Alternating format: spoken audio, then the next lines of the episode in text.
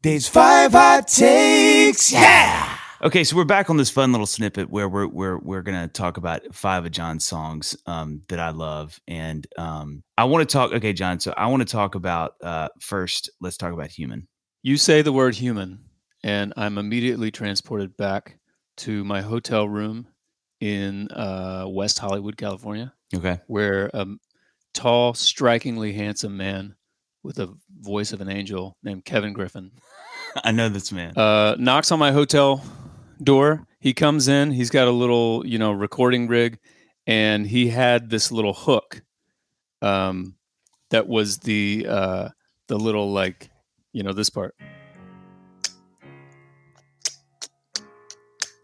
He had like a little drum beat, you know, for it, and it was one of the. It was probably the maybe the first one of the first co-writing sessions that I loved because I knew him. I mm. loved his band better than Ezra. I loved his music, and I thought it was cool that we were writing together. And he came in and he had this great little hook, and we wrote it really quickly. And you know, I love that it meant something and said something. Um, so yeah.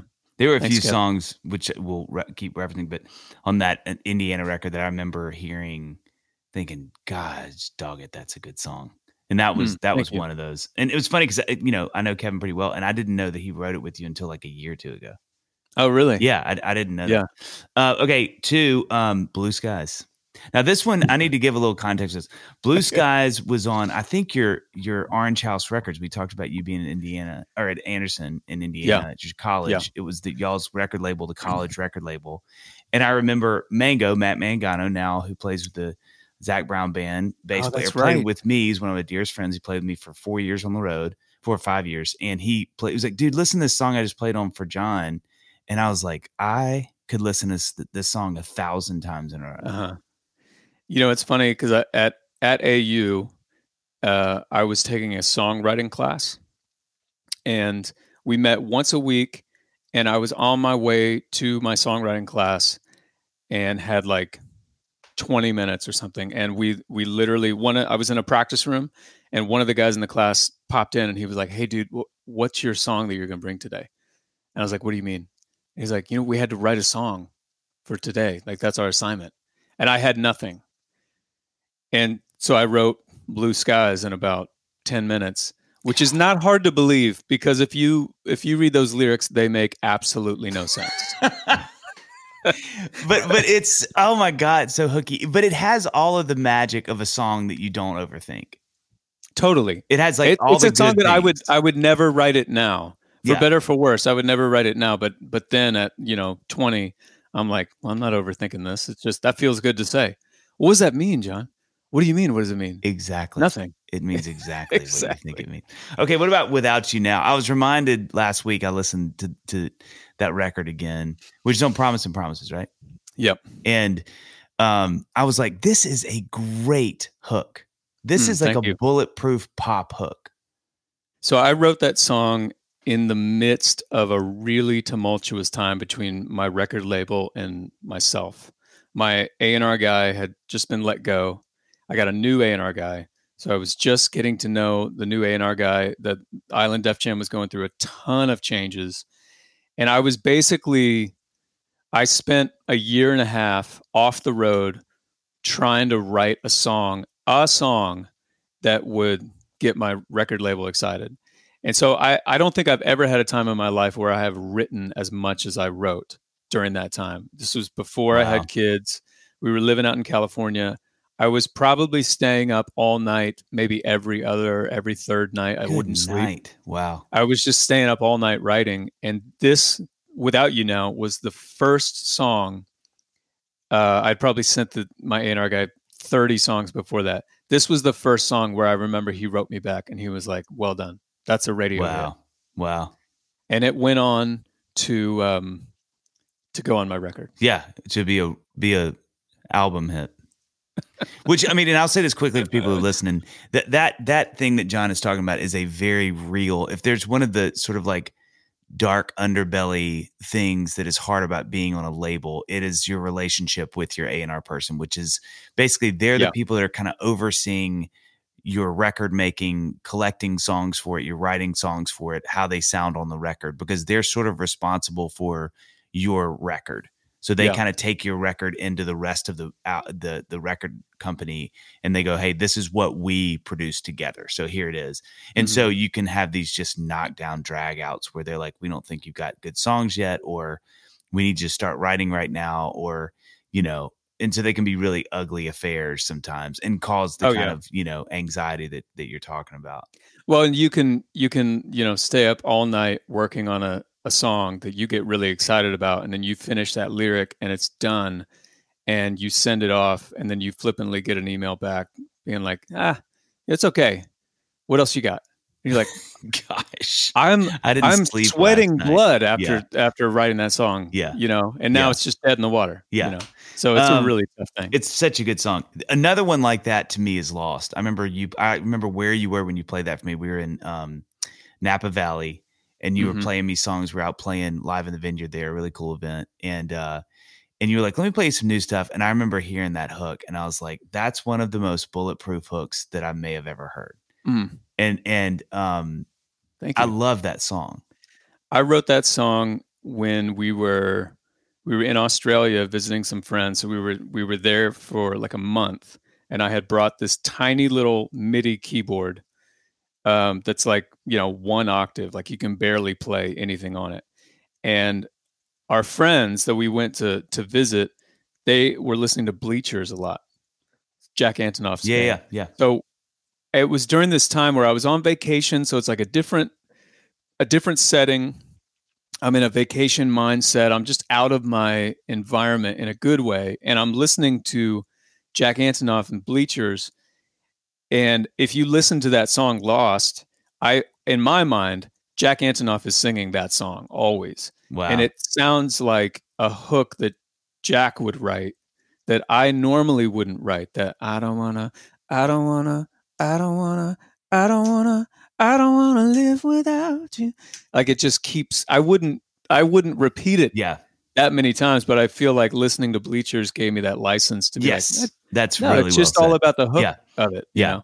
So, so, and then finally, and this is my, uh, you know, you know this, and I've told you many times. This is my favorite Jon McLaughlin song, and this is one of those songs that, to me, even if I didn't know you, I would still feel this way because it's. I just don't understand how you wrote it, and I've asked you a million times, like, how in the world did you come up with this song? And those are the, those are my, those are songs to me that are like these kind of like, they're statues. They're like pillars that I just I look at and I'm like, I one of the reasons that I love this song is because I don't understand how it came to be. Like I don't see the in I don't see how you got in. I don't see the door to enter this thing or how you got, you know, which is Indiana. And I remember hearing Indiana when you put out, I remember buying going to buying the record, which was which was really funny. I was like, I know this guy. And um and hearing that song and just feeling like, wait, hold on, what? Like let's do it again and being like, that's this song is incredible. It's perfect. It's like it's got everything I like about music in it. And it's so insanely well written. Everything about it is so incredible. It's beautiful imagery. It's beautiful playing. The melody's gorgeous. And it was that thing where I was like, I know the guy that wrote this song. And that makes me feel weird because I feel like this is a song that should be written by like Randy Newman or somebody that you just Mhm. kind of go, well, yeah, I mean, that's he's a genius. He wrote a genius song. But it just messed me up because I was like, no, like Jon wrote this. How did he write this? and I still feel that way when you play it. I'm like, I don't understand how this came to be. I love that song. Thank you. I I wrote that. Um, I first had the hook for it, the the like piano part, the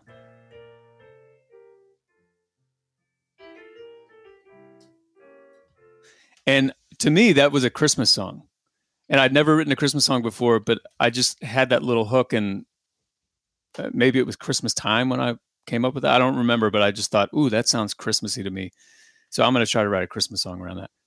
Um, and I couldn't come up with anything good. And then I was out in California um, on my very first writing trip uh, that the label had sent me on. I was by myself. It was not going well. I, I I didn't know how to co-write with people. I'd never done it before. I'd barely started writing songs, and it just you know, you know how this goes. You you I would show up to a someone's studio. It's like platinum records all over the wall, so obviously they know what they're doing, and they would start some track. They're like, hey, "Yo, how about something like this?" And it's like, "What?" And I'm like, ah, I don't know. And then you know, a couple hours later, we would have a song that I would sing that I I hated, and this would happen every day. And I called my A and R guy and told him like, this is not going well. I don't like any of these songs that are being written. It just doesn't feel like me. And um, you know, can I can I just go back to Indiana and I'll I'll just write the record on my own in Indiana? And long story short, he was like, no, you, got to finish the. You know, we have all these co-writes set up. You know, for the next three weeks, just tough it out. You know, and so I went over to my one friend, a college roommate of mine who moved out to LA. I knew one guy in LA. I went over to his house. And I mean, I was like in an emotional mm. low that only like a 24 year old can can get to right. quickly. You can just instantly go way low. Like my whole world is falling apart. Ironically, this is this is the thing that I have dreamt of. Like I I had never been out to LA by myself. There was mm. so many things happening on this one trip that were like bucket list mm. mile marker yeah. things. And it and I was miserable. And so I was sitting on his porch and this sounds hyperbolic, but it's true. Like I was thinking, well, music is not gonna work out. yeah. Yeah. And he had this cheap little uh like red acoustic guitar and we're going to go to dinner and I'm sitting on his porch and I start playing uh, these chords and I just wrote that song.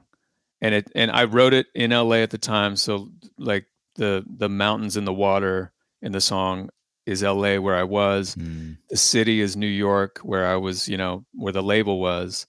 And I just wanted to sort of pretend like I could go back to Indiana and with sort of my tail between my legs and uh, what am i going to say to everybody? Like what what am i going to say to all these people that i've grown up with?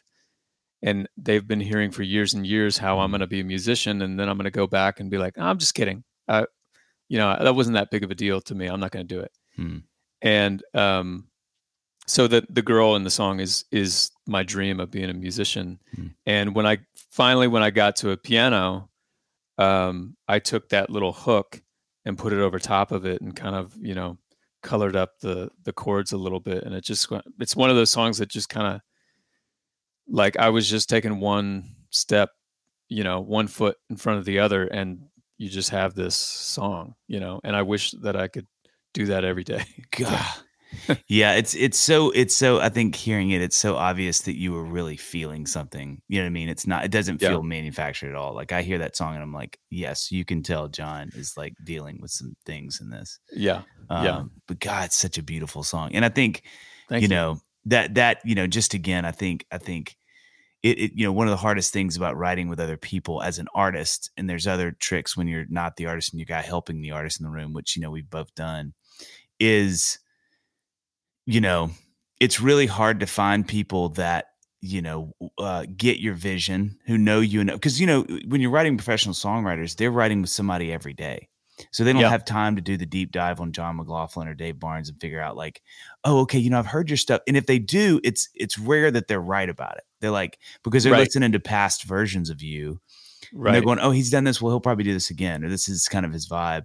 And so it's just, it's really, really, really vulnerable and super duper heartbreaking and frustrating because yeah. you walk in and you're like, I've got to sort of bare my soul to this guy or girl.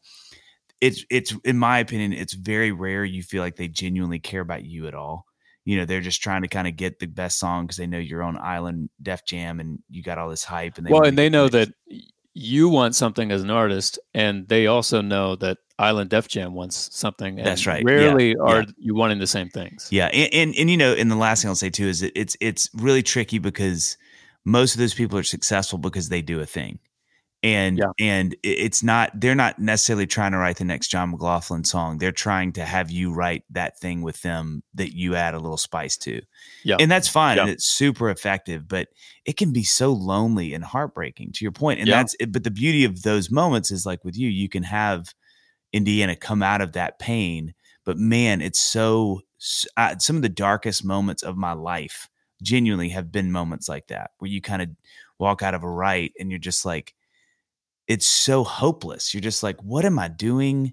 This hit writer, we couldn't write a hit, and he wasn't, he or she wasn't listening to me, or they, I don't, I just, it feels dirty. It feels a little sort of prostituted in some ways because you're just Oh, kind of like, you know, okay, that was high five. See you later, I guess. I don't know. Yeah. And, and, and so it doesn't make sense that it's so extreme that it's so That's the- right, the, the, that's right. feelings are so intense yeah, because uh, you step back and you look at it and you're like dude you're just writing a song like like chill out. well, you were in there for three hours like how bad can it be but Yeah. it's like music you can't you can't mess around with music and not Yeah. get emotions involved yeah. And if you can too- then you're doing it wrong That's right. And I think too, when you're in that season where you're beginning your career, because you're trying to set up who you are Yeah. to the world. yeah And then you've got a guy that's like, you know, I was listening to the latest, you know, Radiohead. Have you, and you're like, oh no, no, no, no, no, no, no, no, no, no, no, no, no, no. You know, or like Miley Cyrus has been doing this thing we wrote the other day, and you hear the and you're like, okay, that's all great.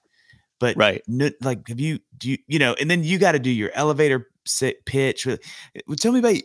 Okay, well, play something. Okay, and, oh, that's cool. That's cool. Okay, well, hey, what I had this, you know, and sometimes it's great, and you do have songs like "Human" that come out of it.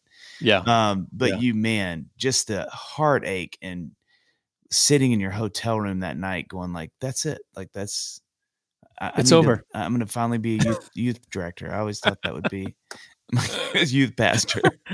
um, well, dude, thanks for doing this again. I Thank really you for having it. me. Love these songs. thanks man Dave's five hot takes. Yeah.